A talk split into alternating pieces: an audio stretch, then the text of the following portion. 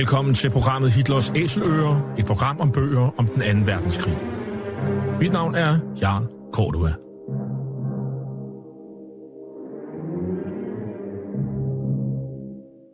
Den anden verdenskrig blev indledt den 1. september 1939 med den nazistiske Tysklands overfald på Polen. Der var tale om en racistisk erobringskrig, der kostede mellem 55 og 70 millioner mennesker livet, og hvor nazisterne systematisk myrdede jøder, romager, slaviske befolkningsgrupper, politiske modstandere og alle andre, der ikke lige passede ind i deres forestillinger om et ensartet folkefællesskab. Nazisterne de blev i årene efter krigen dømt ved krigsforbryderdomstolen i Nürnberg, og flere af deres organisationer, såsom nazistpartiet NSDAP, SS og Gestapo, de blev stemplet som ulovlige forbryderorganisationer. I den her serie, som vi har valgt at kalde for Hitlers Æsler, præsenterer vi nogle af de mange bøger, som i disse år udkommer om den anden verdenskrig.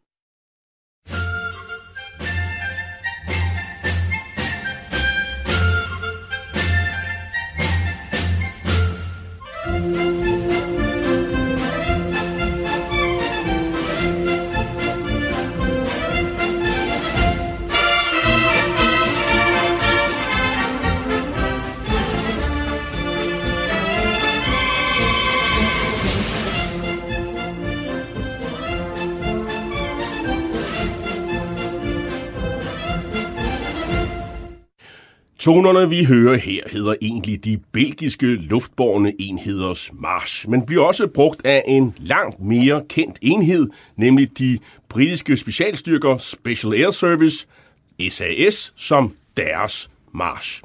I den næste times tid skal vi dykke ned i historien om denne legendariske britiske militære enhed, der har mottoet Who Dares Wins, på dansk, den der våger, vinder. Major Anders Lassen er Danmarks mest kendte og dekorerede soldat i moderne tid. Han var som dansker medlem af Special Air Service, der om nogen var pionerer inden for det, vi i dag kalder for specialstyrker. Lassen, der faldt i Norditalien i 1945, blev postumt tildelt Victoriakorset og var dermed den højst dekorerede soldat i SAS. Men der var mange andre soldater i SAS, som under krigen bag fronterne i Nordafrika, Italien, Frankrig, Belgien, Grækenland, Jugoslavien og Tyskland vandt heder og ære. Ikke mindst, og ikke mindst skabte det ry og den respekt for korpsets resultater, som gjorde, at øh, SAS efter en kort periode i mølpose, kort efter krigens ophør, efter få år måtte genopleves og, og derfor eksisterer den dag i dag. Den britiske historiker og forfatter Ben McIntyre han har skrevet en lang række bøger om britternes mest sære operationer under krigen, hvor nogle af bøgerne er udkommet på dansk. Hans seneste bog om den sovjetiske dobbeltagent Oleg Gojevski er netop udkommet på netop dansk. Men han har også skrevet historien om SAS, om hvordan korpset blev skabt og dets resultater under krigen. Bogen hedder Rogue Heroes, som man på dansk kunne oversætte med Slyngelheltene, fordi det netop også er en historie om et meget farverigt persongalleri, der er en stor del af hele fortællingen om korpsets meritter under krigen. Bogen har undertitlen Historien om SAS, Storbritanniens hemmelige specialstyrkeenhed, der saboterede nazisterne og ændrede krigens natur. Bogen udkom første gang i 2016 på engelsk på forlaget Crown Publishing Group, men er altså ikke udkommet på dansk. Til at tale med mig om McIntyres øh, bog om SAS har jeg derfor inviteret en kender af specialstyrker, som nok er lytterne bekendt. Det er dig, Oberst Lars R. Møller, som også selv er forfatter til en bog om specialstyrker. Specialoperationer hedder den, og den beskriver i øvrigt flere forskellige moderne specialstyrker, og den udkom på Lindhardt og Ringhoffs forlag tilbage i 2017. Velkommen til programmet, Lars. Jo, tak skal du have. Hvad synes du om uh, Ben McIntyres Rogue Heroes? Jamen, jeg synes, det er en fin bog. Altså, øh, den er jo utrolig underholdende. Øh, og, og han har jo haft adgang til, øh, til Special Air Services øh, officielle øh, arkiver, om jeg så må sige. Og det bærer bogen også lidt præg af fordi øh, der er nogle ting, som han ikke nævner, og øh, der er nogle ting, som han ikke går så meget i, og det gør han nok ikke, fordi det vil Special Air Service helst ikke have ud. Så han er en lidt venlig for, for fortælling, hvad du mener? Ja, men det, nej, nej, altså den, den er, den er Øh, det, det, er en, det er en skidegod bog, for at sige det på godt dansk, men, men, øh, men der er nogle ting, som øh, han lidt sådan suser hen over. Det kommer vi tilbage til i løbet af, af udsendelsen her. Øh, også, hvis jeg bare lige skal tage en ting, bare som et eksempel, hvor øh, han går meget ud af, at man efterfyldte, altså man efterforskede jo krigsforbrydere efter 2. verdenskrig, specielt dem, der havde adlydt Hitlers direktiv om at skyde alle, øh, skal vi kalde det specialstyrker. Og der skrev han jo, at de gjorde meget ud af, at det skulle køre efter øh, juridisk øh, øh, gældende procedurer og sådan noget der. Der er øh, en del andre kilder, som fortæller, at det var ikke alle forbryderne, der nåede så langt, øh, fordi der var nogle øh, efterforskere for tidligere Special Air Service øh, folk, som godt kunne huske, hvad der var sket med deres kammerater, og øh, derfor der forsvandt de. Det vil sige, at man, man droppede byråkratiet, for at sige på den Ja, det skal jeg love for. Nå, det kommer vi tilbage til, øh, fordi det vidste jeg faktisk øh, ikke, men øh, det var, jo- vi, skal, vi skal jo starte et sted, og det var jo en, øh, en 25-årig skotsk øh, aristokrat, øh, han, hedder, han hedder David Sterling, øh, som kommer til at, at, at lede det senere øh, SAS. Hvad, hvad er sådan det banebrydende nye ved den her nye enhed, eller hvad, kan man sige, der er tale om sådan en helt ny våbenart øh, der i, tilbage i, i starten af 40'erne? Nej, men altså, man kan i hvert fald fra britisk side øh, er det nyt. Øh, man skal huske, at, at specialstyrker er ikke en britisk opfindelse. Øh, men, men hvis vi nu springer op og ned på det, så det banebrydende er egentlig, at øh, Stirling han ligger på hospitalet. Øh, han, hvis vi lige skal starte med, med begyndelsen, så er, er Stirling han er sådan lidt af en eventyr. Han er aristokrat øh, for den skotske lavade, og øh, han er det, jeg vil kalde en rodløs ung mand, inden krigen starter. Og øh, han prøver forskellige ting og melder sig til sidst til øh, 8. Øh, kommandostyrke og ryger til Mellemøsten øh, som en del af den styrke, der hedder Layforce, øh, som er under kommando af en brigadegeneral, der hedder Laycock, eller Oberst, er han vel. Og, de, og den, den her styrke bliver splittet op. Nogle, øh, det meningen var, jo, at den skulle angribe og tage Rodos, men det blev ikke til noget, og derfor går han og hygger sig, hvis man kan bruge det udtryk, i ørkenen, mens mange af hans kammerater, de er øh, de slås med tyskerne. Det er han ikke helt tilfreds med, så ham og et par stykker, George Lewis og nogle andre, de øh, finder ud af, at de vil lære at springe med faldskærm. Og øh, det går, de har ikke de store instruktører, og sikkerheden er vel sådan nogenlunde til, at de ansvarlige herhjemme vi har fået sved på panden. Så øh, de hopper ud af et fly, og hans faldskærm åbner sig en lille smule øh, for sent eller ukoordineret, eller det laver en, en, en såkaldt ballon. Øh, og han kommer for hurtigt i jorden, og så slår han sin ryg, og han ryger på hospitalet. Og mens han ligger der og hygger sig på hospitalet, så får han den idé, at man burde egentlig uddanne en lille kommandolignende styrke, som så kunne indsættes med faldskærm bag fjendens linjer. Øh, og, og kombinationen af det, at de kunne fare rundt og lave ulykker i øh, baglandet, øh, er, er ny, også fordi, det, øh, men det helt nye er jo, at, at Sterling han mener, at den her styrke, den skal indsættes på det strategiske niveau. Og det ødelægger jo alt, hvad god gammel britisk byråkrati øh, kan, kan pomme med. Han mener faktisk, at den her styrke skal være under direkte underlagt chefen for Mellemøstkommandoen, øh, på det her tidspunkt general Auchilæg, øh, og, øh, og det er banebrydende. Øh, og han laver et notat, mens han ligger der og fiser den af på hospitalet, og, øh, og han er godt klar over, han er ikke helt dum, han er løjtnant på det her tidspunkt, han er godt klar over, at, at det her notat kommer aldrig igennem det britiske byråkrati. Men så viser Støning jo, at han er jo en initiativrig ung mand, og derfor beslutter Støning sig til, at øh, når jeg nu ved, at det her aldrig har nogen gang på jorden, hvad gør vi så? Vi sætter sgu ideen direkte til den øverste befalende. Han sparker døren ind. Ja, det kan man sige. Det gør han jo egentlig ikke, fordi han øh, kan kun bevæge sig rundt på krykker, øh, sådan lidt halvdårligt. Så han galopperer afsted til, da han så begynder at blive mobil, han smutter afsted til hovedkvarter og øh, stiller sig enligvis op nede ved vagten, og så siger han, han kunne godt lige tænke sig at tale med den kommanderende general. Og da de holder op med at grine, så får han at vide, at han kan ryge og rejse.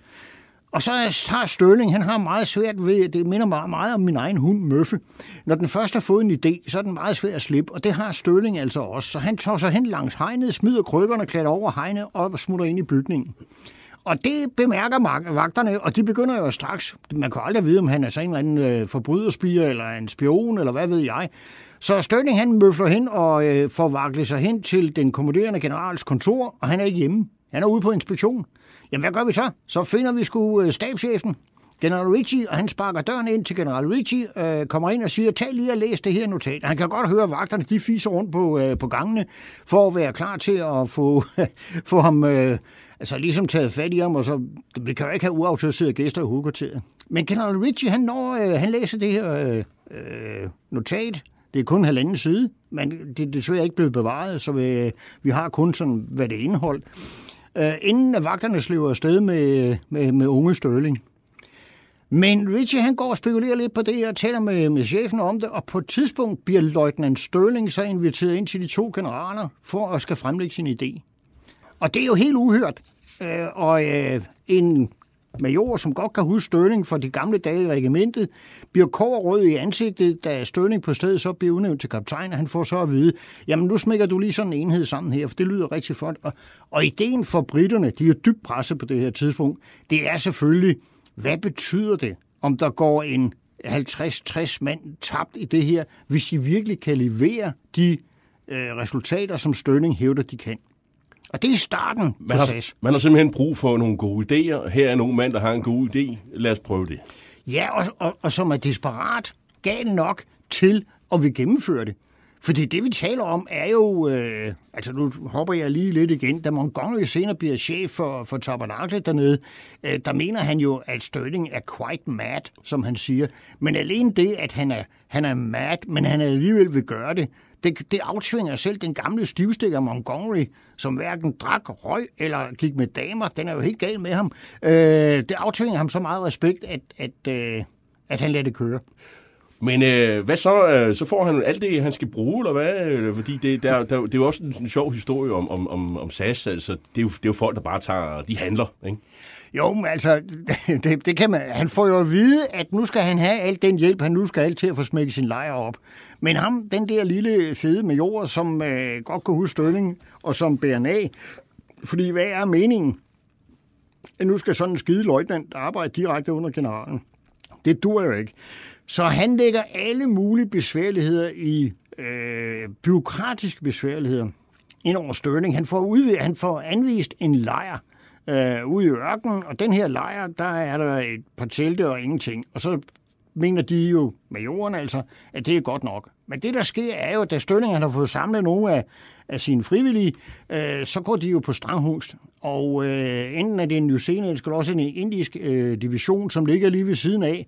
Øh, og de er, ansat, de er indsat i Tobruk, og det er jo langt væk. Så Stønning, han tager et par lastbiler, og øh, så kører han ud og shopper.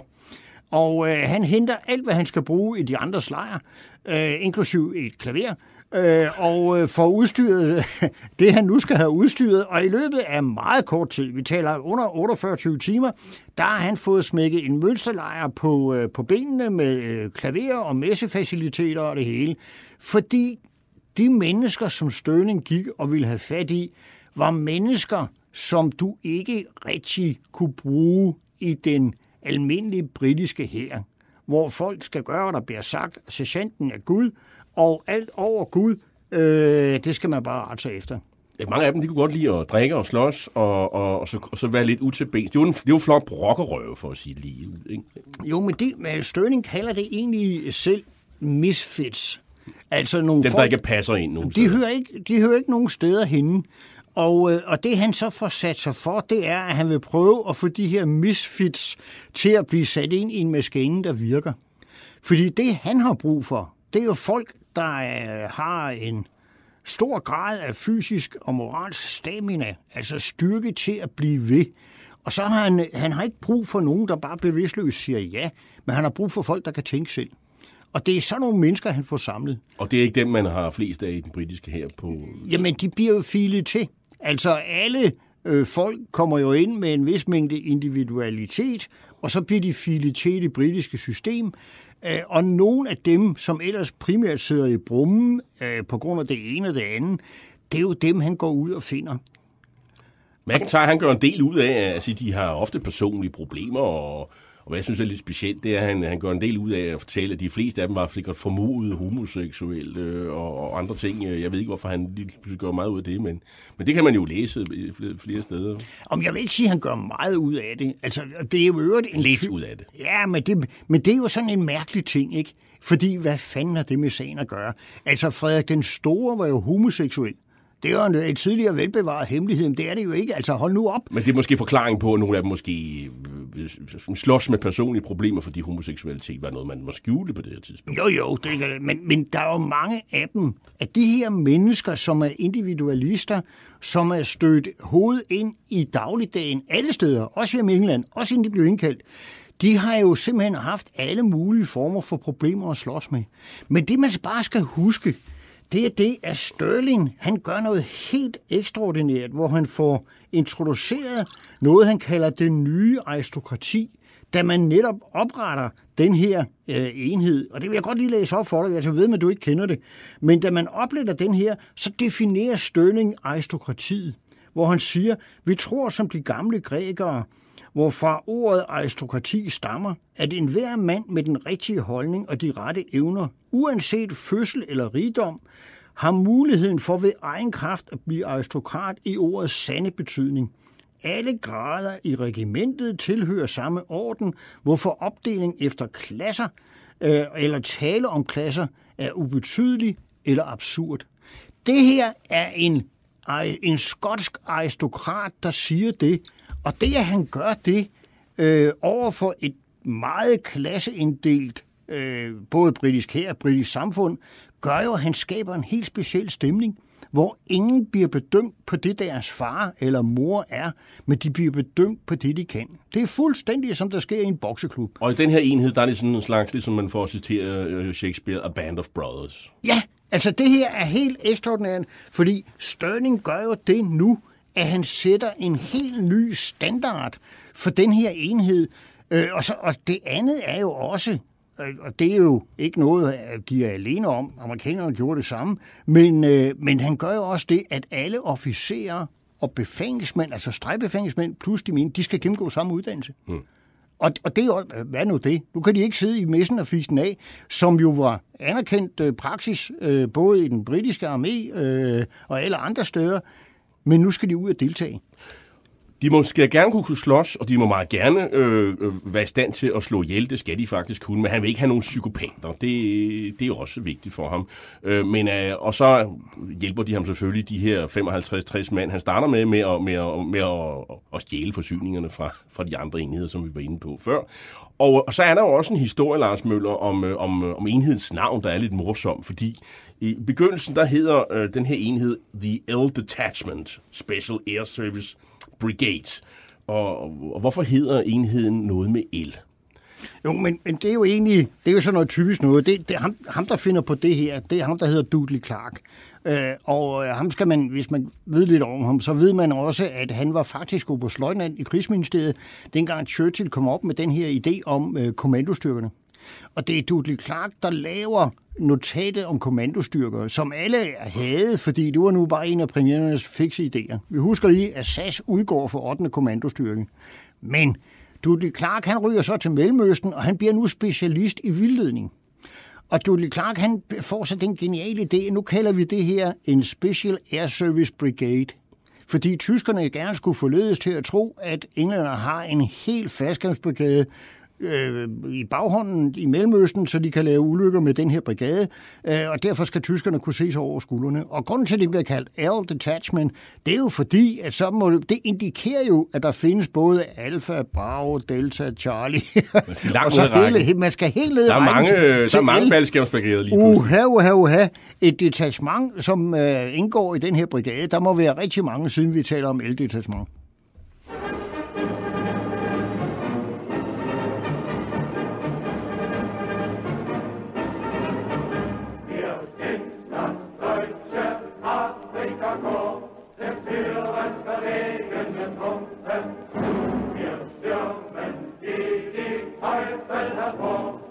Zeit, denn wir kommen wenig um, wenn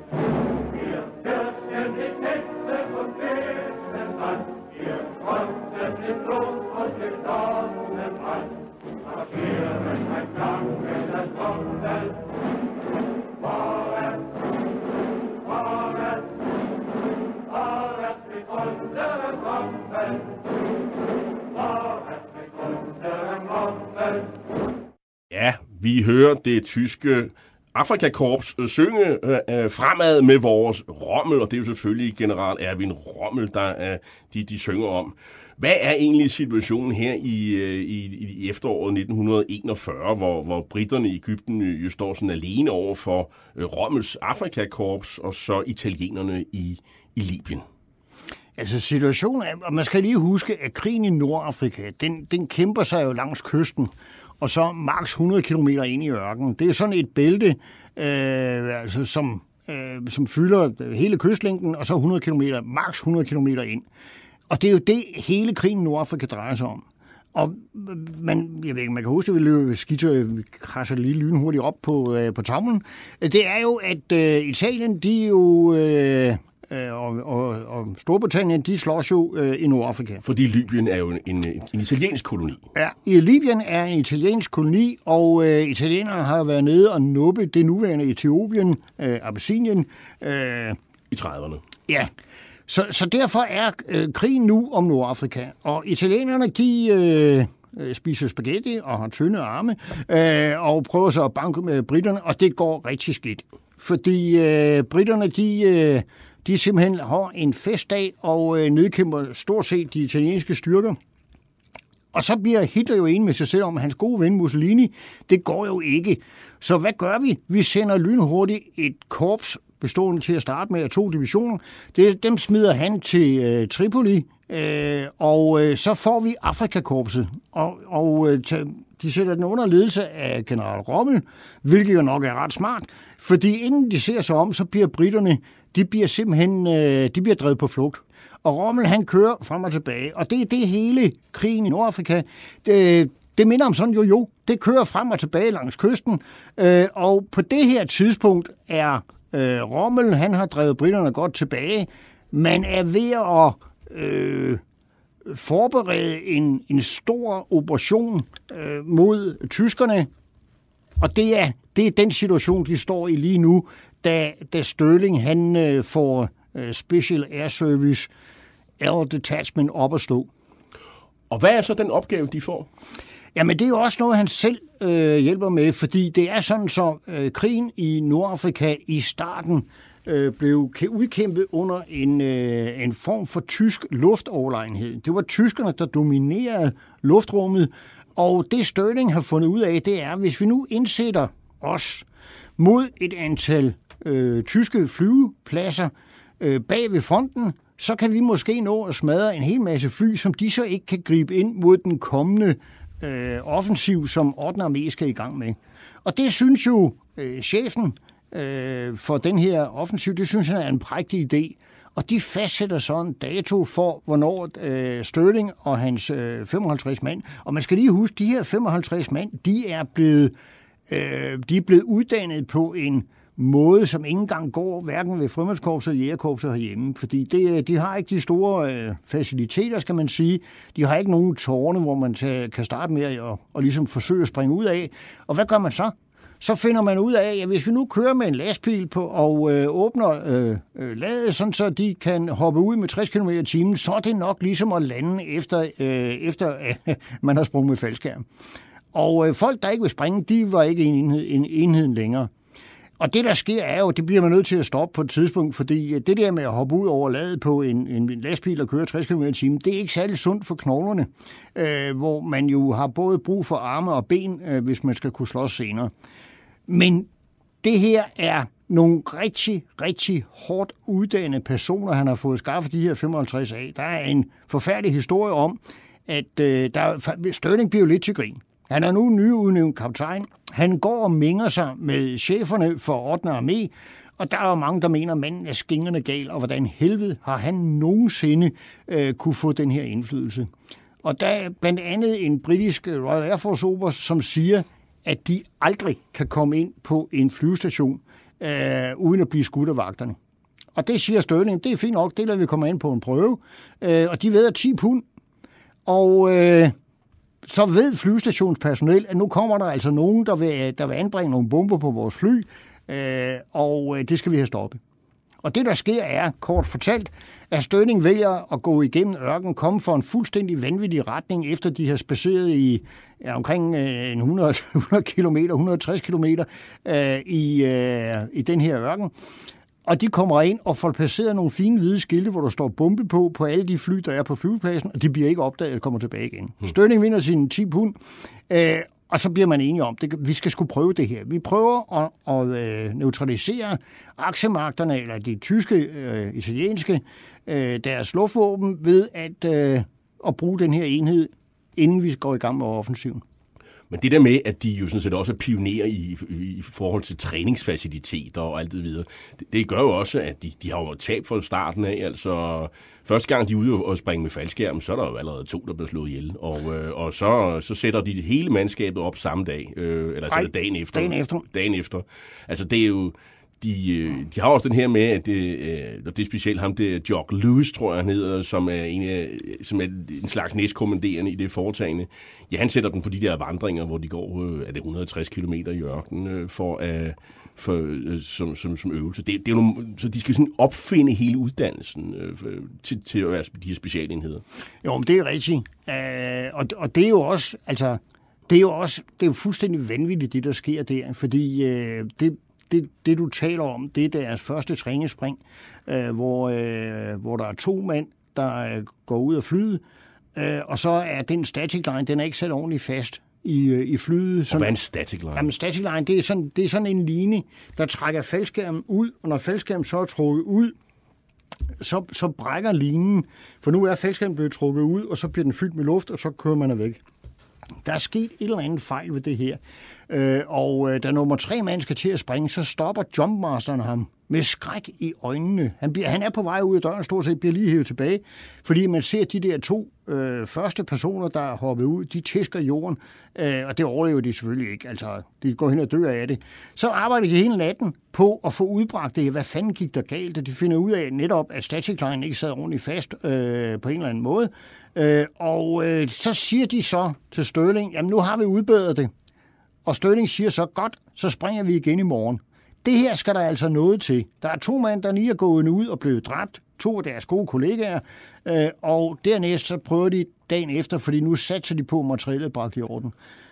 Og det værste er, ikke det værste, det mest imponerende er, at det er Støling, der springer først.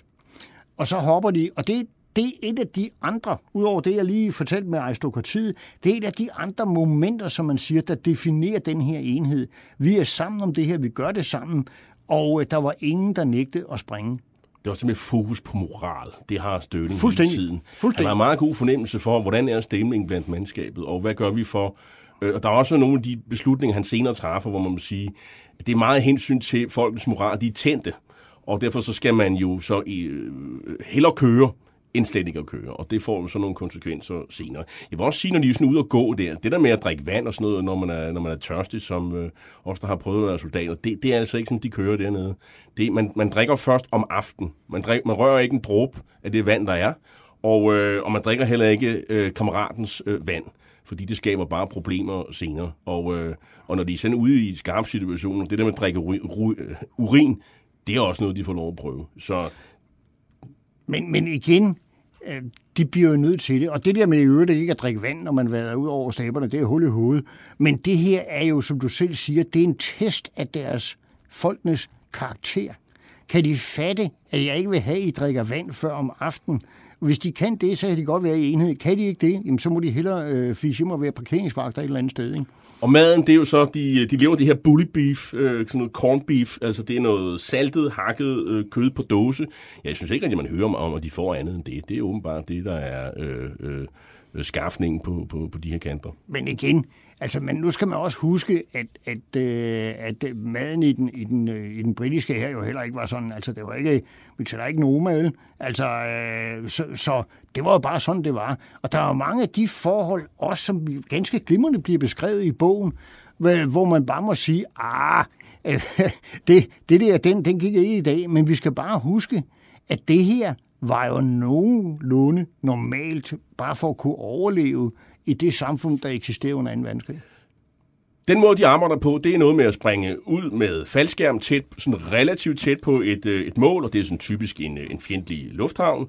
Så ødelægger de flyene, og så bliver de så samlet op af en rekogniseringsenhed, den der hedder Long Range øh, Desert Group, altså nogen, der kører rundt i nogle, i nogle jeeps, typisk, og så kører de dem hjem. Øh, og det vil sige, det er, og lufthavnen her på det her tidspunkt, det er jo også vigtigt, fordi at, øh, at øh, tyskerne og italienerne, de forsøger at erobre øh, øen Malta og, øh, og det er ved at bombe øen til, til overgivelse. Så det bliver sådan ret vigtigt, at, øh, at det er det, man koncentrerer sig om. En af de øh, første operationer, de har, det er en, der hedder Operation Squatter, der, og det bliver jo så en, øh, en kæmpe øh, fiasko med mange dræbte og, og tilfangetagende, og det er jo der er jo noget dårligt vejr øh, til at starte med, hvor, men det er, jo, det er jo igen det med moralen. Størling, han siger, at de skal afsted. Ja, Øh, helt så enkelt er det ikke. Fordi det, der sker, er, at de skal jo indsættes i forbindelse med den her offensiv. Øh, og vejret er rigtig skidt, og det bliver værre. Vi taler om en, en kæmpe storm. Øh, og Støning er jo godt klar over, at i det øjeblik, at, øh, at han aflyser den her operation, så risikerer han, at hele enheden bliver nedlagt. Fordi øh, hvis de ikke kan bruges, når der er brug for dem i forbindelse med den her store offensiv, hvad skal vi så egentlig bruge dem til? Og det er jo ikke noget, han selv beslutter. Han forelægger øh, problemet her for, øh, for de ledende officerer. Øh, og det er jo ikke sådan nogle, øh, det er jo ikke sådan nogle oberstløjter og oberster lignende typer. Så det er nogen, der er uddannet sammen med folkene. Det er nogen, der bliver, skal indsættes med folkene. Og det er nogen, der selv er med på den her operation. Og de bliver alle sammen enige om, ja, det er trist, at vejret er så skidt, men vi gør det sgu alligevel, for hvis vi ikke gør det, risikerer vi, at vi skal hjem og fedte rundt ved øh, vores gamle regimenter, og det er der ingen af dem, der kan holde ud af at tænke på. Det er jo den værste straf, de kan få, det er at blive sendt hjem, returneret til egen enhed. Så de bliver enige om, at vi iværksætter det her, øh, øh, det her, øh, den her luftlands, øh, luftlandsætning, og det ender i en gigantisk katastrofe. De, øh, jeg, tror, de, jeg tror, det er kun 22, der overlever. Øh, og, øh, og resten enten dør eller bliver taget til fange. Øh, nogen vader hjem fra opsamlingsområdet. øh, og det er typisk, at Stølling en af dem, der kommer sidst til et af omstillingsrådene. Og der ligger de her for Long Range øh, øh, Desert Group øh, og venter på dem og øh, samler dem op. De venter så indtil, og så kommer der ikke flere, og så kører han hjem. På vejen hjem begynder Stønning at spekulere på, okay, okay, der er sådan lidt Monty Python de skøre ridder over det her, ikke? Uh, ham den sorte ridder, der får amputeret arme og ben og alt muligt, og ikke vil kigge op. Det her, det minder meget om den tilstand, Stønning han er i. Fordi Stønning bliver enig med sig selv om, ja, det gik jo ikke så godt. Og det er en mild underdrivelse. Det var rent faktisk en katastrofe. Men hvad gjorde vi forkert? Vi skulle, når vi nu kan køre ud, så burde vi da også kunne køre ind. Så hvad siger vi til, at vi laver en øh, samarbejde mellem de der specialister i ørkennavigation? I kører os ind, læser os af et sted ved de her flyvepladser. Og det er jo ikke sådan nogle gammeldags lufthavn med kontroltårn og alt muligt andet. Det her det er mobile feltflyvepladser, som, som bare bliver, som bare bliver øh, oprettet Øh, og, øh, og der kommer fly ind og lander, så er der noget fuel, der er noget ammunition, så flyver de igen, og så skifter de her mobile flyvepladser, de, de skifter.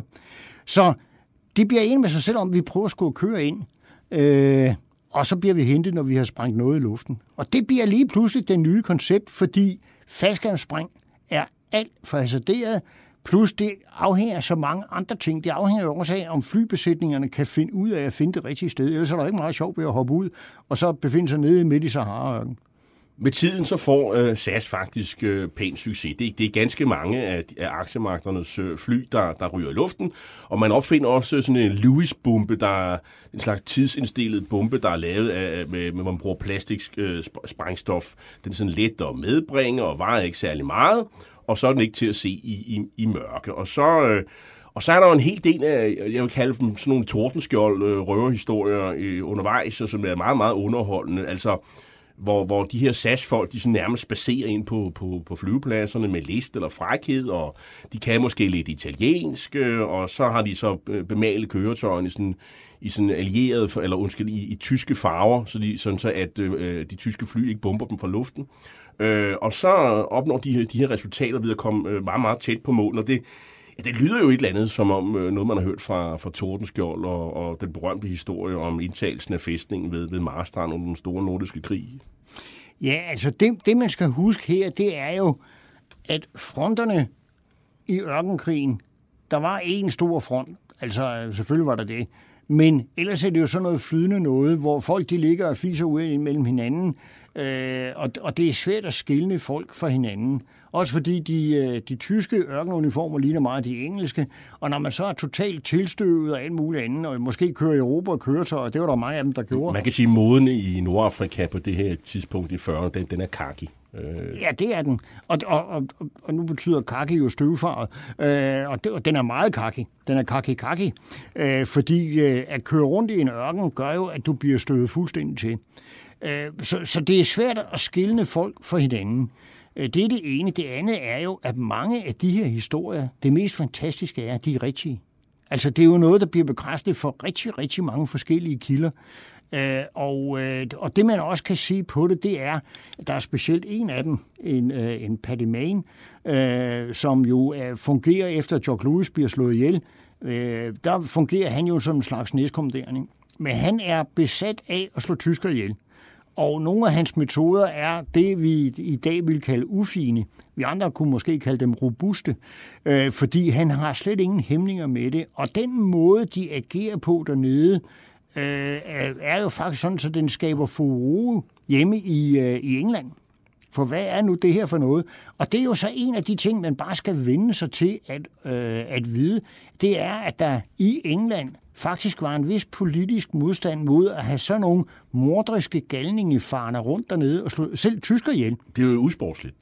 Ja, ikke alene usportsligt. Altså, det er jo, det er jo direkte uh, ungentleman-like. Og det betaler om, at det er sådan snimor.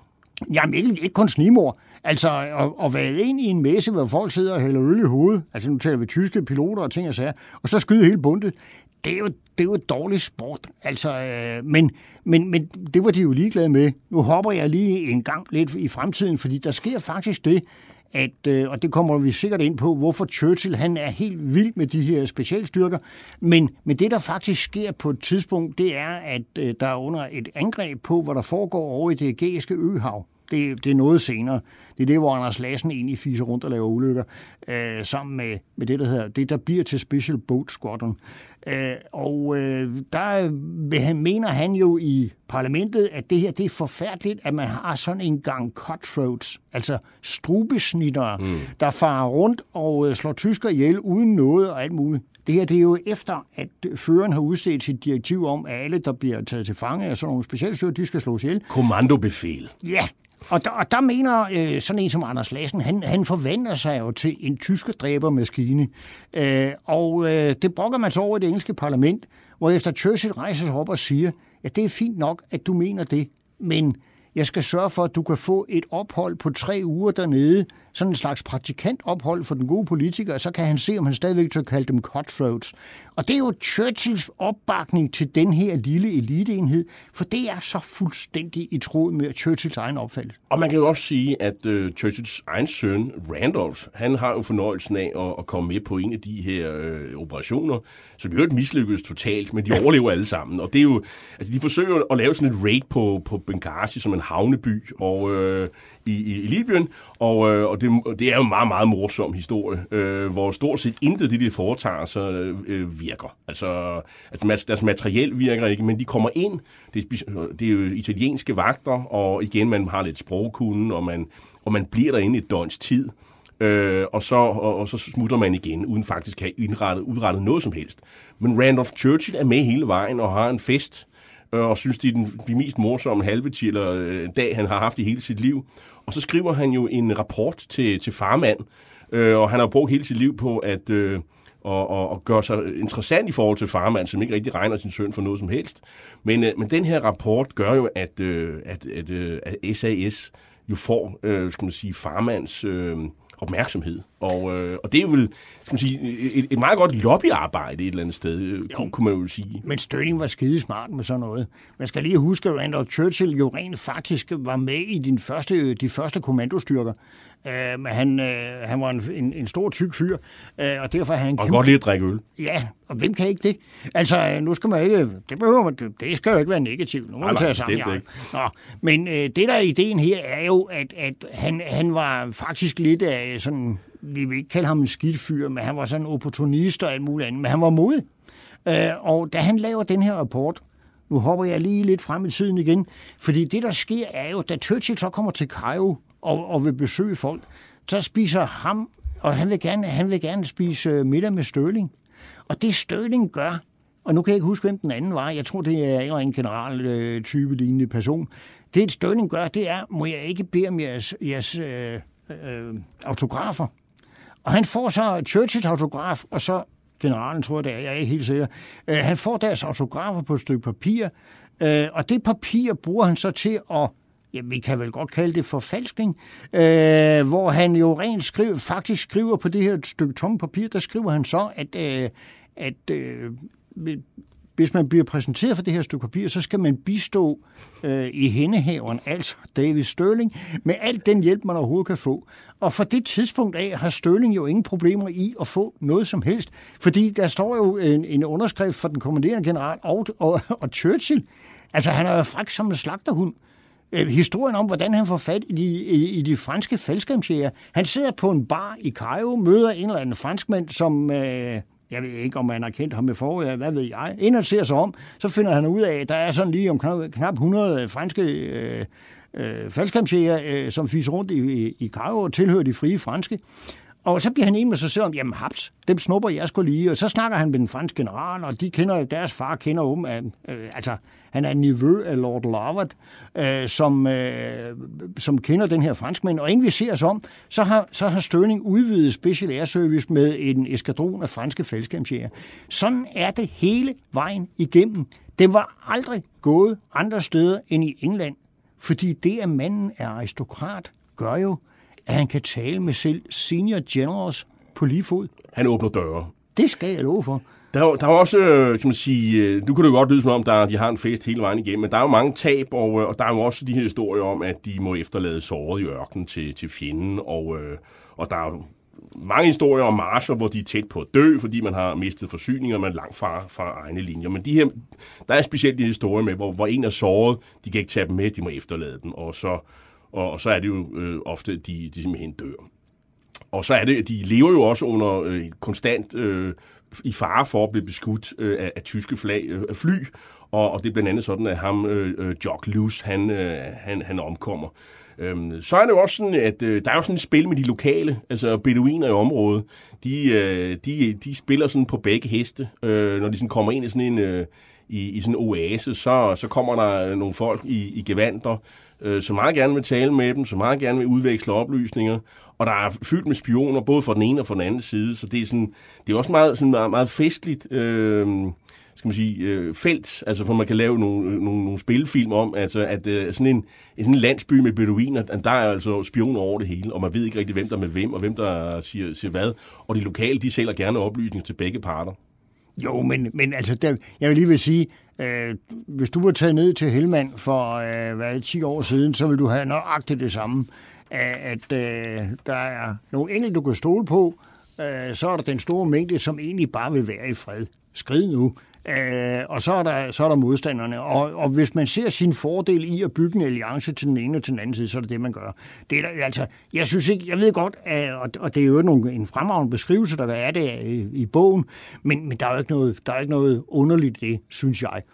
Enheden her bliver mere og mere international. Vi har du lige talt om franskmændene, men der er også amerikanere, der er kanadier, der er belgier, og så er der også nogle tyskere. Og ved en enkelt lejlighed, så, øh, så en, en tidligere tysk fange, som man jo tror, man har styr på, jamen han viser sig jo at, at føre dem i baghold. Og ja. det er jo ret spektakulær historie, hvor de også lider nogle tab. Jo, jo. Altså, men, men igen, øh, det er jo heller ikke underligt. Altså, den, øh, de tror jo på den her tysker, øh, fordi han har jo bevist ved, ved tidligere operationer, at han er åbenbart til at stole på, at man så sætter ham ind for lige at tale tysk med nogen derinde uden opsyn, synes jeg jo er en smule dumt.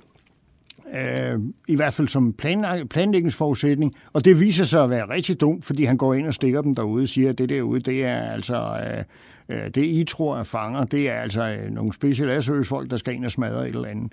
Øh, og de ryger så i øh, baghold, kan man dårligt kalde det. Det er, det, det er så typisk for det, der foregår her. Der er ingen forskrifter, der er ingen regulativer, der er ingen, øh, skal vi kalde det, jamen, det er forkert at sige større tankevirksomhed, fordi det var der. Men man, man har ikke tænkt tingene systematisk igennem, og derfor sker der sådan nogle smutter. Og ham, den tyske forræder, han er det, øh, der må karakteriseres som værende en smutter. Rommen han får respekt for, for den her SAS-enhed. Han kommer jo til at, at, at kende mere og mere til den, fordi de får jo fanger og så videre. Og, øh, og det er, det er jo en hemmelig enhed, selvom øh, øh en enkelt britisk avis øh, kommer til at skrive lidt om den på til sidst øh, i, i krigen. Øhm, det er også en, øh, en, en, en ren krig. Vi har talt om øh, kom, den her kommandobefaling, som Hitler udsteder, hvor han jo vil skyde alle, der, der, der er øh, elitetropper, kommandotropper.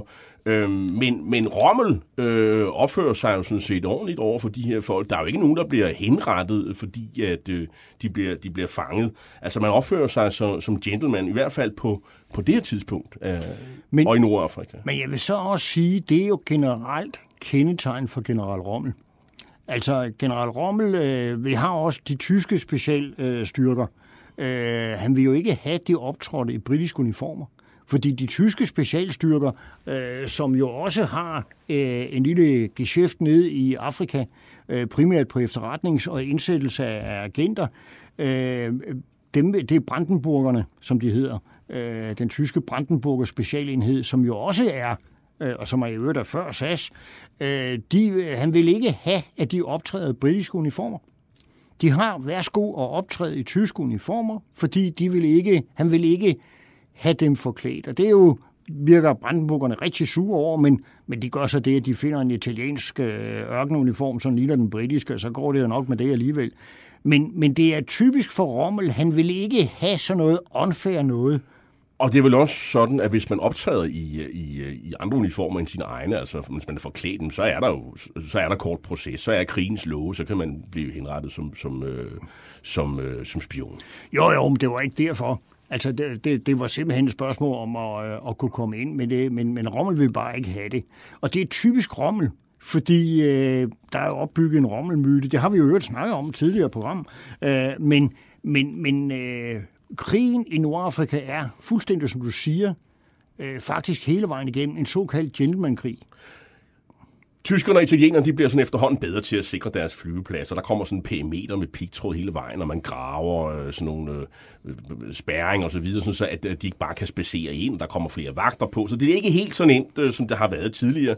Til gengæld får SAS jo også deres egne køretøjer. og Det er jo jeeps, hvor de sådan typisk kører rundt med, med to Vickers maskingeværer foran, og så har de senere får de sådan et Browning øh, kaliber 50 øh, 12-7, øh, som vi kender fra den danske her og, og, og mutere og så. Og det er sådan, det er sådan typisk standardudrustning. Og så er det også det her med, at de får lov til at vælge deres egen våben. Altså, hvis man sådan godt kan lide at have sådan en, en tysk øh, maskinpistol eller en tysk pistol, så kan man godt få lov til at, at rende rundt med den. Det er sådan, det er sådan de små personlige ting, som, som man, øh, som man altså, privilegier, som man tildeler de her specialstyrker.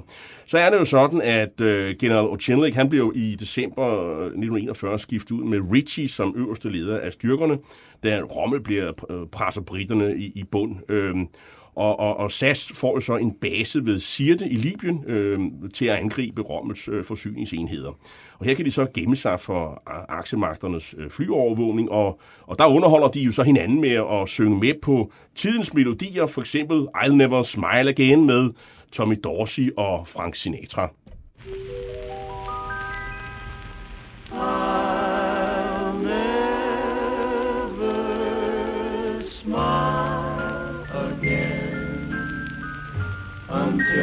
Smile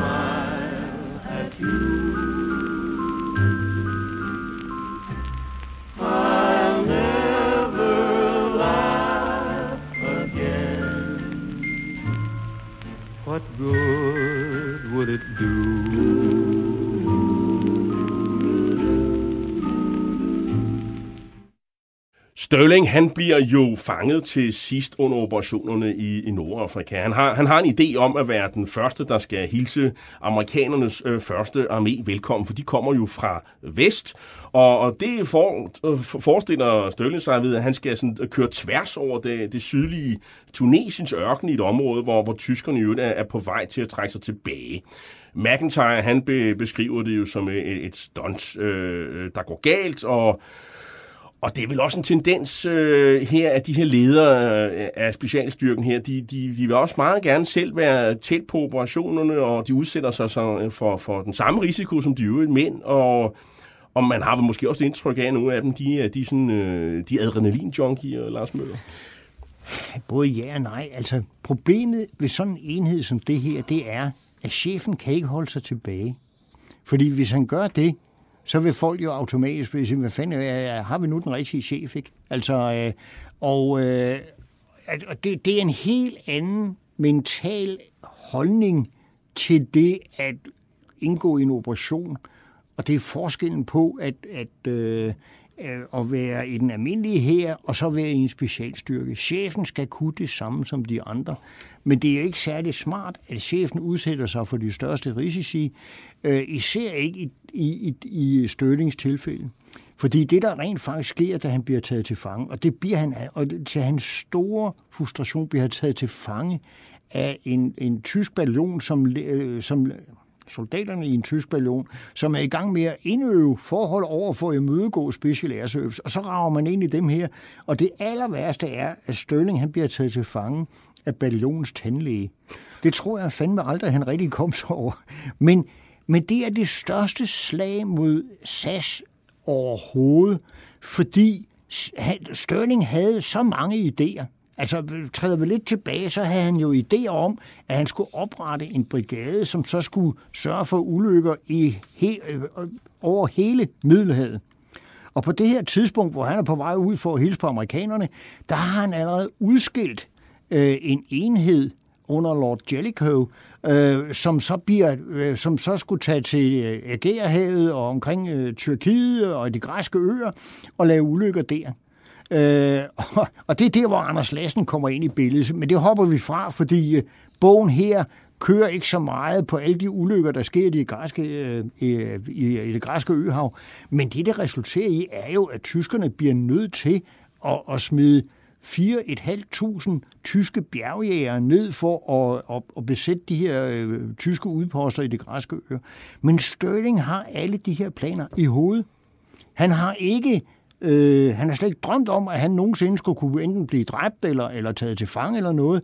Så da han bliver taget til fange, så står Special Air Service lige pludselig uden egentlig et, en, øh, en person, som har en idé om, hvad de skal. Og det, det vil sige, at de, de sidste to år af krigen, jamen, der er, opholder han sig jo så på et slot i Tyskland sammen med andre prominente øh, fanger. Ej, jeg vil så sige, han har gjort sit for... Øh, han prøver at stikke af hele tiden. Han må have været en rigtig skidt knægt, set for de tyske vagtposters side, fordi øh, han forsøger hele tiden, og han er jo god til det. Så til sidst, der bliver han hældt ind i det der slot, som du snakker om, og det er et maximum security prison, øh, hvor man ikke kan stikke af fra. Det prøver han selvfølgelig stadigvæk, mm. men du har ret. Han får fast ophold der.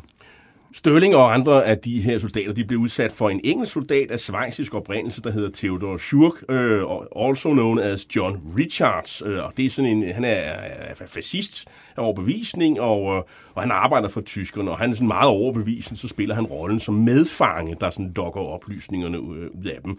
Og, øh, og det, øh, øh, den historie kan man også læse i bogen. The sea was calm. With barely 90 minutes to go before zero hour, the wind suddenly dropped. The great guns of the fleet shattered the night and sent their shells screaming over the heads of the first invading forces.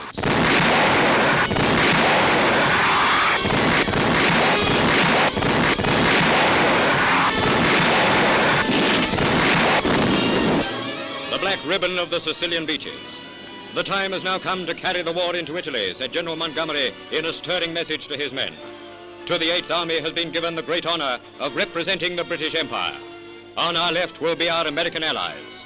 I want to give a hearty welcome to the Canadians, now with the 8th Army. I know well the fighting men of Canada. They're magnificent soldiers. At places they waded ashore with little more than a belt of rusty barbed wire to oppose them, while at others the reception was more like what they had expected. Ja, det er britisk propaganda, der gør meget ud af, af, af feltmarskal Montgomery og Operation Husky, det vil sige øh, øh invasionen af, af Sicilien i juli 1943, hvor, hvor SAS-tropperne jo sådan set også er, er, er indsat, fordi øh, krigen i Nordafrika er jo slut. Øh, man har fået smidt tyskerne og italienerne ud, og, øh, og så skifter, så skal man ligesom til at finde ud af, hvad skal man nu bruge øh, SAS øh, specialtropperne til? Og øh, man har jo opdelt dem op i et SAS 1 og SAS 2, og, og Sterlings øh, ene bror, Bill, han bliver så chef for, for, det, for det ene korps, eller, eller er det en, det er en brigade? Det er et regiment. Det er et regiment. Og, øh, og den ene enhed, den kommer jo altså til Sicilien, og, og, og, og fortsætter faktisk hele vejen op i, i Italien. Og på Sicilien, der er der noget, der hedder Cap øh, Grisetryne på oversat øh, til dansk, hvor en, øh, en SAS-enhed jo meget effektivt øh, sætter en øh, kanonstilling ud af spillet, før at, at, at, at hovedstyrken øh, ankommer. Men hvad, hvad er det for nogle opgaver, man med, SAS nu skal, skal bruges til, Lars Møller? Jamen det, der sker her, det er jo, at, øh, at nu går man hen og anvender specialstyrkerne til noget, de ikke burde have været anvendt til. Man bruger dem sådan en slags øh, Øh, super chok infanteri, øh, hvor de går frem og, øh, og, og erobrer, øh, angriber nogle, øh, nogle nøglepunkter på en eller anden måde. Altså eksempelvis, hvor de tager de der kanonstillinger. Øh, men, men den er helt gal, når vi taler specialstyrker. Og, og øh, det, der er det helt gale i det, det er, hvis vi kan se resten af kampagnen i Italien, eller feltog i Italien, hvis man vil bruge det ord, øh, så, så bliver de anvendt til noget, som de ikke burde være anvendt til. Og hopper man frem og ser på, hvad man havde af planer til, at de skulle anvendes inden invasionen i Nordfrankrig, øh, så øh, de planlægger, der sidder på den, de, øh, de har heller ikke rigtig... Øh, de ved ikke, hvad det er for et værdifuldt værktøj, de har. Og, og derfor synes jeg jo, og det er, jo, det er jo en af de ting, som også fremgår af bogen her, de går meget ud af, af de aktioner, der sker i Italien, men jeg kan blive helt dårlig, når jeg læser det. Fordi tænk at anvende specialuddannede folk, som de her special air service folk er, på den måde som en slags superinfanteri. Det er, efter min bedste overvisning er det hul i hovedet. Er det skyde krogspur med, med kanoner? Eller, Jamen, eller, jamen, det, det, ja, det, det, det, er jo slidet nogle, nogle vigtige tropper op til, til noget, som andre kunne have udført. Ja, det er mere det. Fordi de her mennesker går der øh, en øh, på øh, af 100 eller, eller 1000, øh, og så bruge dem som sådan en slags superinfanteri, hvor de går ud og laver nogle operationer, som du har gjort med, med, med andre veluddannede soldater. Øh, ved du, hvad det minder mig om? Det minder mig om, jeg ved ikke, om du kan huske det, men der var på et tidspunkt, hvor vi har jægerkorps i Afghanistan, øh, hvor man ser, det, jeg tror, det er en TV2-udsendelse med dem, der bliver de indsat som almindelig infanteri. Og det var de ikke særlig gode til. Og selvfølgelig var de ikke det, fordi øh, du ved jo selv, du er gammel måtte for så vidt jeg husker. Øh, motoriseret infanteri står det for. Øh, og, og hvis du ikke er vant til at optræde i delingsramme, øh, og, og med de ordre, den ildfordeling, sådan som det skal være, så kan du ikke bare gøre det. Og det er jo helt vanvittigt, fordi en jæger tager jo vel øh, 100 mands uddannelse, hvis du putter det sammen i antal af ressourcer. Så det, var, det er det samme, de gør her med det, der foregår i Italien. Øh, og nu kommer, jeg ved, at vi kommer ind på, på, hvad der sker op til Normandiet, men en af grundene til det, det er jo, at de her ledende officerer, øh, Montgomery for eksempel, han aner ikke, hvad han har gang i med de her specialstyrer, og Montgomery var absolut ikke tilhænger af dem. Det er jo sådan, at øh, de får jo nogle opgaver. Øh, nogle, det er sådan mere rekognosering, det er at skabe uro i fjendens lejre, og så er det binde store militære enheder. Det er jo, det er jo sådan der, den vej, det, det, vinden blæser i forhold til det, som de skal øh, foretage sig. Jo, men jeg prøv at se på, hvad de har gjort i Nordafrika. I Nordafrika har Special Air Service nedkæmpet flere fly end Royal Air Force gjorde. De har slået Øh, og nu ved jeg godt, der er nogle tal, men altså, hvis man skal være ærlig, så er de, øh, så er de slået mellem 250 og 400 øh, italienske og tyske fly ud på jorden. Det er der sgu ingen andre, der har. Øh, det gør, at, at selvom hver eneste af deres operationer ikke var, skal vi kalde en strategisk operation, det var bare en lille del af det, men deres virkning gør, at det bliver et strategisk middel, som jo direkte skal indsættes under, under chefen, fordi de kunne halvere det tyske luftvåben. Jeg ved ikke, om det passer, men altså, de stod mange flere ud, end det britiske luftvåben gjorde. Og det er jo den det er jo de, det er den slags operationer, som specialstyrker skal lave. Det, man så bruger dem til i Italien, det, de viser sig jo, at de farer rundt og laver sabotage. De har nogle fantastiske kampe, altså indætte kampe øh, længere oppe i Norditalien. Vi har faktisk der, hvor, hvor det, der hedder Special Rating Squadron, som er egentlig af det gamle første SAS, kæmper sammen med anden SAS under, under Bill Sterling. Det er den eneste gang, de to regimenter, øh, de kæmper sammen. Øh, men, men, men de der operationer, uan, det, det, det er godt emne til bøger, men som specialstyrke operationer er det hul i hovedet.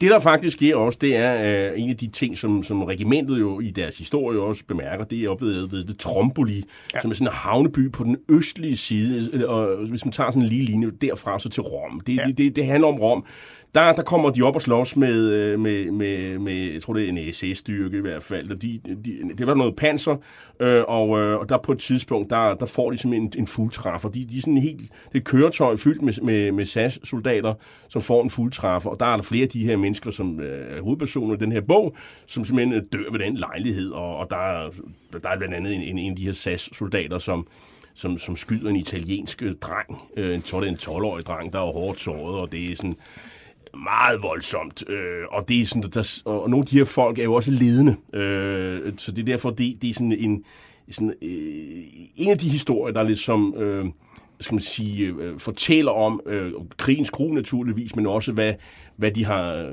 udsat sig, sig selv for. Øh, der er også det her igen med, at SAS kæmper lidt for deres egen, øh, skal man sige, øh, øh, altså, skal man sige, deres egen selvstændighed. Altså det her med, at man er skide bange for den her kommandobefaling, som Hitler har udstedt, så vil man gerne have dem til at ligne andre tropper. Øh, de skal have de samme beretter på som faldskærmstropper, og de skal være med at rende rundt med regimentsmærker og andre ting, der kan vise, at de er SAS-soldater. Og der er jo så ham her, Paddy Mayne, vi har talt om før, Nordiren, der så på et tidspunkt bliver chef. Han, han nægter simpelthen. Han render rundt med den sandfarvede beret helt til, til slut, øh, hvor alle de andre, de er sådan skifter over til, til, til, til de her... Øh, Øh, øh, det er så de lille apparater, som du tror, de render rundt med øh, på de, de britiske øh, paratroopers, altså luftborne styrker. På et tidspunkt øh, efter invasionen i, i, øh, i Normandiet, jamen så, så kaster man SAS-styrker ned over, over Frankrig i forskellige operationer. De er sådan 5, 6, 7 operationer øh, over en, en længere periode i, øh, i blandt andet de her øh, Makin, øh, som det hedder, som er lidt mere sydpå. Hvad er det, de skal lave der? Jo, men vi bliver nødt til lige at gå lidt tilbage. Fordi det, der sker, det er jo, at øh, da Bill Sterling, det er ham, der pludselig får, eller ikke pludselig, men man trænger specialstyrkerne hjem, og på det her tidspunkt, der har man altså øh, temmelig mange. Man har omkring 2.000 mænd eller sådan noget der. Franskmænd, belgier, øh, med, selvfølgelig som også da du spillede det der med belgierne, de kommer jo et sted fra, øh, plus et par regimenter øh, fra, fra Storbritannien, øh, og, og andre, skal vi ikke bare sige det sådan. Men det, der sker, det er jo, at de er under ledelse af Bill Sterling, og da man så går i gang med at planlægge invasion af Normandiet, så har de der planlæggere, de har fået den geniale idé, at de vil bruge halvdelen af den der Special Air Service brigade, som det er blevet til, den vil de bruge som almindelige faldskabssoldater. Altså som det, vi kender fra Band of Brothers øh, og så videre, hvor, øh, hvor øh, de to amerikanske og den britiske, de går ned, og så skærmer de invasionsbrohovedet. Og det bliver Bill Sterling så stjernehammerne tosset over, at han, han brokker sig, øh, og da det ikke hjælper, så tager han sin afsked. Det vil han simpelthen ikke være med til. De får så desværre en mand, som intet kender til spe, øh, specialstyrkeoperationer. Og det er derfor, det begynder at udvikle sig til den måde, man indsætter SAS i Frankrig til at starte med. Øh, han hedder McLeod øh, eller McLeod. Øh, og, øh, og det, der sker, er, at Bill Sterling, han har gjort så meget vrøvl, at man bliver enig med sig selv om, at det, det var ikke så godt, så nu prøver vi at anvende det på en anden måde. Og det, man så vil anvende dem til, det er noget, der duplikerer en operation med det, der hedder jetbergs. Jeg ved ikke, om du har hørt om dem. Men de der jetberg-hold, det var nogen, som Special Operations Executive havde stået for. Og ideen med dem var at droppe dem et eller andet sted øh, i Frankrig, tage forbindelse til modstandsbevægelsen, og så hjælpe med at organisere og gøre ved. Det bliver man enig med sig selv om. Nu har vi de her højt uddannede specialstyrker. Hvad fanden skal vi bruge dem til? Hallo, vi, vi smider dem ned sammen med de der jetbergs. Og det er virkelig dårligt koordineret, det er virkelig dårligt planlagt, og selvom du, bogen er jo, den er jo fyldt med dramatiske beskrivelser af, hvad der sker og sådan noget der, så er det det, det er jo faktisk det er jo hul i hovedet. Fordi de, de kunne have gjort det på så mange andre måder. Men det, der er sket her, det er, at specialstyrkerne, de falder mellem Eisenhowers øh, Supreme Headquarters Allied Forces Europe og 21. Montgomery, øh, 21. Army Group, som er Montgomery. Montgomery kan ikke fordrage de her knallerne, og, og, og SHAFE, som de hedder, øh, de ved ikke rigtig, hvad vi skal bruge dem til. Så i stedet for at bruge dem koordineret i forbindelse med de allieredes fremrykning, der smider man dem ned i små lommer rundt omkring til sidst ryger de over i vokeserne ind i Tyskland og sådan nogle ting. Øh, de bliver indsat i Holland, Belgien, øh, og så selvfølgelig i Frankrig, øh, hvor hele det sydfranske område, som du selv siger, i det, der hedder Makin, som er en slags bevoksning, klippebevoksning, øh, øh, der, der ryger de jo ned, og de generer godt nok tyskerne meget, de binder tyske styrker, men det er jo ikke en måde at anvende folk på. Den måde, at det man gør i dag, for eksempel hvis man skal se, hvem der vil gøre det i dag, de der jetbergs med de, de her grønne barater, og det er derfor amerikan, den amerikanske specialstyrke, der hedder de grønne barater, bliver oprettet, for det er det, man skal hjælpe lokale modstandsfolk med at lave numre, ikke? Men det går jo godt med, øh, med den allierede fremrykning, og på et tidspunkt, så, så tager Paddy Main, som vi har ham nordiren, han tager til Paris og vil fejre øh, befrielsen, og der, og der sidder han så omkring bord med, med kolleger og andre ting, og der er også lokale, og så tager han håndgranat frem, så tager han splitten, så trækker han splitten på håndgranaten, og så sætter han den på bordet. Og der er nogle af dem, de er på vej ned under bordet, og de tænker så videre. Og så, så, så, så fiser den bare ud. Der sker ikke noget. Og så siger han sådan helt roligt, slap dog af. Hvad, hvad, jeg sker jo ikke noget. Øh, så det siger lidt om, at, at, at hans humor, øh, kan man sige, den er, den er ret speciel. Ja, men nu, Penny Main, han, han er jo også lige på kanten til, skal vi kalde det, for, det er for geniale, ikke? Han er chef på det her tidspunkt. Ja. Han er oberst. Men, men ja, ja. Men altså, selv oberster, selvfølgelig med undtagelser, kan jo godt være en smule skøre en gang imellem. Du, du har jo selv prøvet det i gamle dage. Hvis du kan huske de der blå lyn, man havde, de der kæmpe kanonslag, øh, hvis man pillede pappet af dem, så havde du jo noget tilbage, der lignede det, der hedder en observationsrøg, som bare sagde puff. Mm-hmm. Og øh, hvis du nu så øh, lod som om, du havde pillet pappet af et blåt lyn, øh, de der store kanonslag, og så tog bare en opsrøg og smed den ind i en messevogn. Øh, det er vi jo nogle stykker, der har prøvet. Så, så, så var der jo øh, så var der god gang i den derinde, øh, fordi de troede, det var blåt lyn, der kom, hvor sikkerhedsafstanden på 15 meter. Når de så havde vendt sig til det, så tog du så et blåt lyn, pillet pap af og smed ind i messevognen, og så, øh, så skete der ting, jeg sagde. Det er soldaterhumor. Ja, men det er humor, og det er folk, forfatteren har ikke forstået, at det der, det var soldaterhumor. De bliver også indsat i Tyskland, og der er det jo så lige pludselig en civilbefolkning, der jo faktisk ikke hjælper dem, øh, og, og de, de kommer i, ind i situationer, hvor, hvor de står over for børn, der, der risikerer at skyde på med, med, med pansernæv. Der er en enkelt situation, hvor der faktisk står en, jeg tror, det er en tysk, øh, nogle, nogle, nogle, nogle, nogle tyske øh, faldskærmssoldater, som siger, at hvis han havde skudt drengen med pansernæven, så så havde de simpelthen kæmpet til, til, til sidste mand. Det, det gør han så ikke. Nej, altså historien er jo, det er jo ikke, det er ikke ham, der har pansernæven. Ham her, han har et par, et, et par granater. Øh, og de tyske faldskabssoldater, det ved sagsmanden ikke. De ligger i, øh, de ligger i en bevoksning. Sagsmanden har ikke set dem. Han ser så knægten i øjnene og peger på ham, og knægten bliver enig med sig selv om, ah, så han lægger de der granater og så bliver han taget til fange. Og der er det den tyske faldkampssoldat, han siger, fuldstændig som du selv siger det det er, havde han skudt ham, så havde de kæmpet til døden. Men det, at man kunne overgive sig til sådan en, en knaller, det var... Men igen, i Tyskland bliver de jo anvendt som en slags fremskudt styrke. Altså det, vi i gamle dage anvendte en, en, en overvågningssektion til, og det anvender man så pludselig specialuddannet styrke til. Det er til at ud over. SAS er de første, der når til koncentrationslejren Bergen-Belsen, og der udspiller sig en grotesk scene, hvor, hvor ledelsen ligesom viser den rundt, og de er sådan helt upåvirket af de der frygtelige scener med folk, der er, der er udsultet og døde, bjerge af lige og så videre. Paddy Main, han, øh, han går til angreb på nogle tyske stillinger i Hjemsland, hvor han øh, kører en jeep lige mod nogle maskingeværstillinger, som jo har øh, virkelig fået dem i, i defensiven. Øh, han får dog ikke øh, Victoria Korset, som øh, der er mange, der mener, han skal have, øh, og der er nogle grunde til. Og, øh, og men når den her sådan tidligere nordirske, protestantiske øh, og i øvrigt tidligere rugbyspiller, han, øh, han, han, han er en oberst på det her tidspunkt, han er leder af SAS, når han går i krig, så er det sådan med gramofonen tændt, og til tonerne af den irske sangskriver Percy French, vemodige sange, som stadig kendes og er elsket både i England og, og Irland. Her skal vi høre Peter Davison synge Mountains of Morn. Oh, Mary, this London's a wonderful sight, with the people here working be day and be night. They don't sow potatoes, nor barley, nor wheat, but there's gangs of them digging for gold in the street. At least when I asked them, that's what I was told.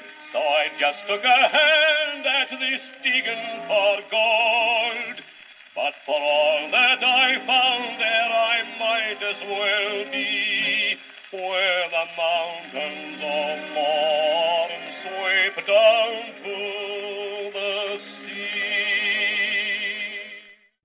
Ja, krigen i Europa slutter, og så håber Sasio øh, og de styrker, der er omkring øh, korpset, øh, at, øh, at, at de kan komme til at, at, at, at kæmpe i Asien. Øh, man forestiller sig, at man skal kæmpe i Kina og andre steder. Men øh, amerikanerne smider nogle atombomber over Japan, og så der er ligesom en, det, det stopper ligesom den plan. Øh, og i oktober 1945, ja, der nedlægger britterne simpelthen SAS. Og hvorfor gør de det, øh, Lars Møller? Jamen, det gør de, fordi de nedsætter en kommission for at finde ud af, hvad skal vi, hvad skal vi beholde af alle de her styrker.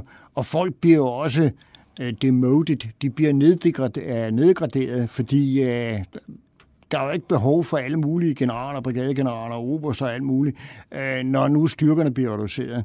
Og det man gør, det er, at man sætter sig ned og laver nogle rapporter, og der er ingen, eller næsten ingen støtte til specialstyrkerne. Øh, I hvert fald dem for hæren. Øh, fordi øh, Special Air Service bliver jo nedlagt. De får en enkelt øh, ballon, sådan en reservistballon overflyttet, sådan så Special Air Service navnet ikke, øh, ikke forsvinder.